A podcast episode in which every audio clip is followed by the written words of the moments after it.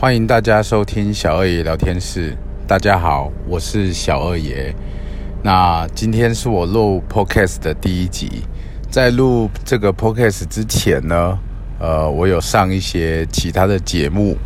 那在这个中间呢，也听到其他前辈在说，其实自媒体是一个我们自己可以很好发展的地方。那也跟我说可以。来录录看这个 podcast，所以呢，我今天就开始录这个 podcast。设备上没有很好，那也请各位听众呢可以体谅一下。如果听众多，那也许可以给我更多的意见，让我有更好前进的动力。让我呢，我也会去买更好的设备来，大家听起来也比较舒服。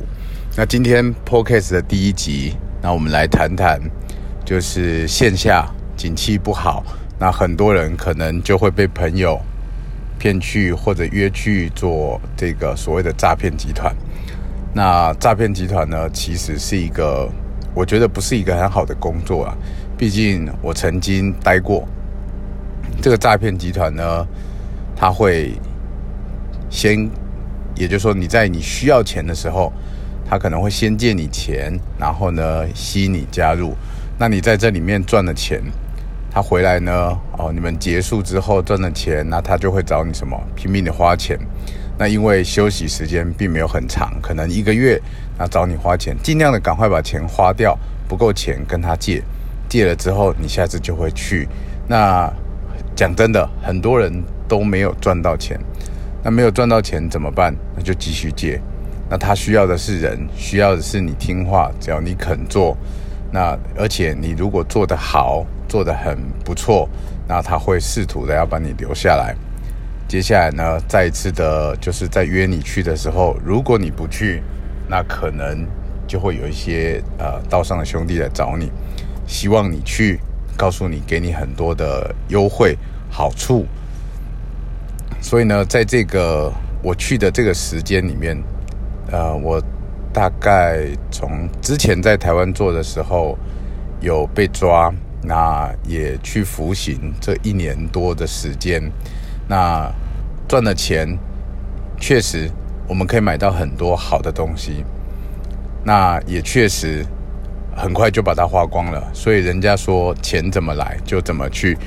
现在的我呢，呃，目前有家庭有生活，所以我希望可以把我这人生中很多的经历来告诉大家，来让大家有个警惕也好。那甚至很多你们意想不到的事情，我都曾经有做过。我希望在这短短的时间内呢，你们可以听到你们想要听的。那也可以欢迎呢来给我留留言评论，甚至来跟我讨论说你想听的是什么东西。甚至呃，我们可以讨论更多的话题，甚至一起来做节目，来做 podcast。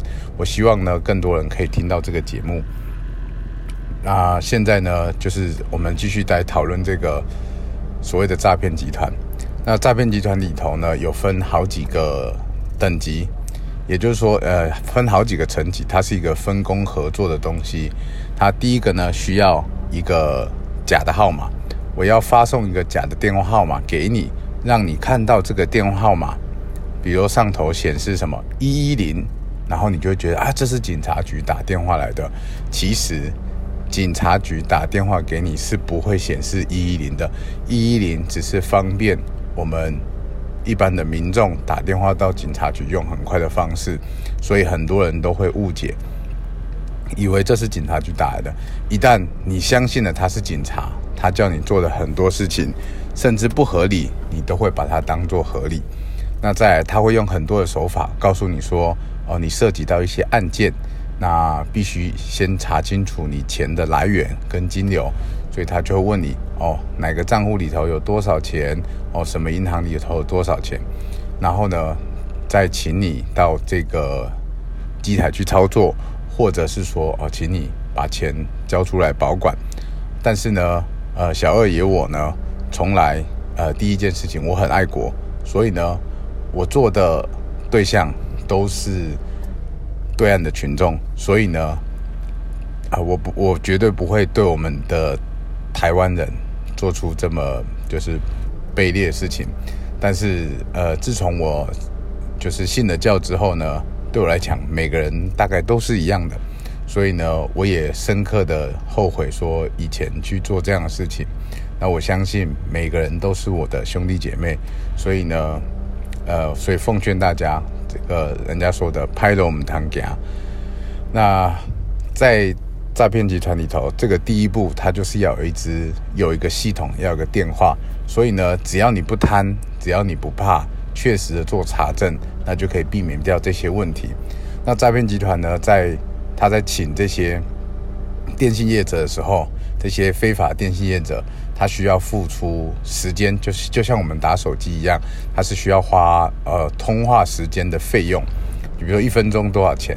好，那再来了，他每次要打很多通的电话，时间上还有时间上要讲到一两个小时，甚至四五个小时，所以他通话成本其实很高。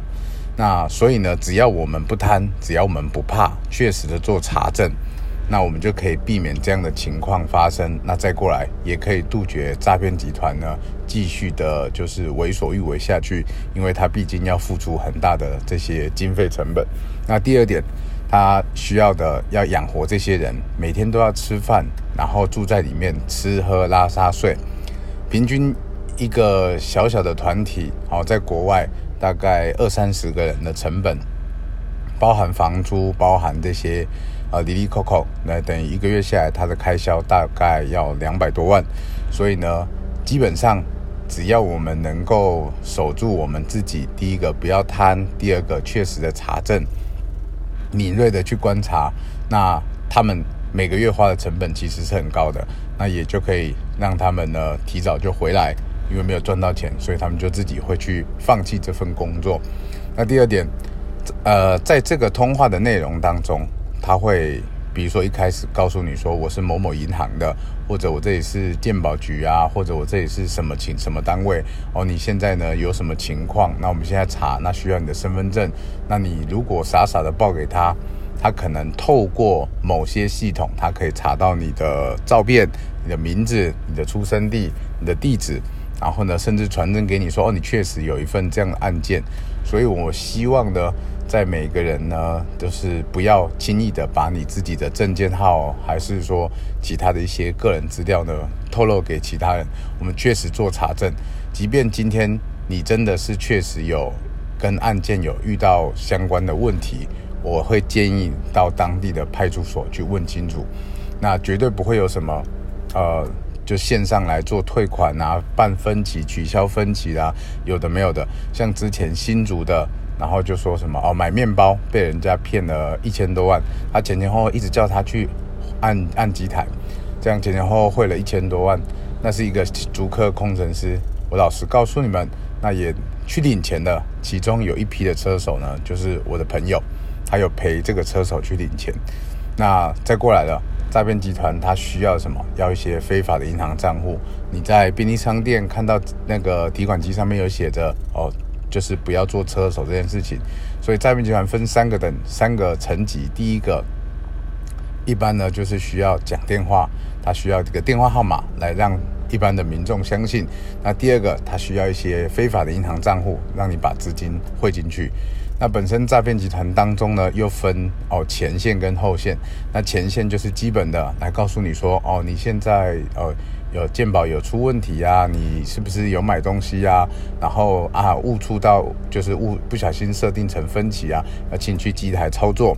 然后后面呢就会有出现所谓的什么检察官啊，或是警官啊，来告诉你说哦，我们现在要查呃，比如说案件，然后告诉你说你的账户要提供你的账户里头的一些明细，然后呢交给检察官，那检察官会请你说把这个钱呢哦交给国家来保管。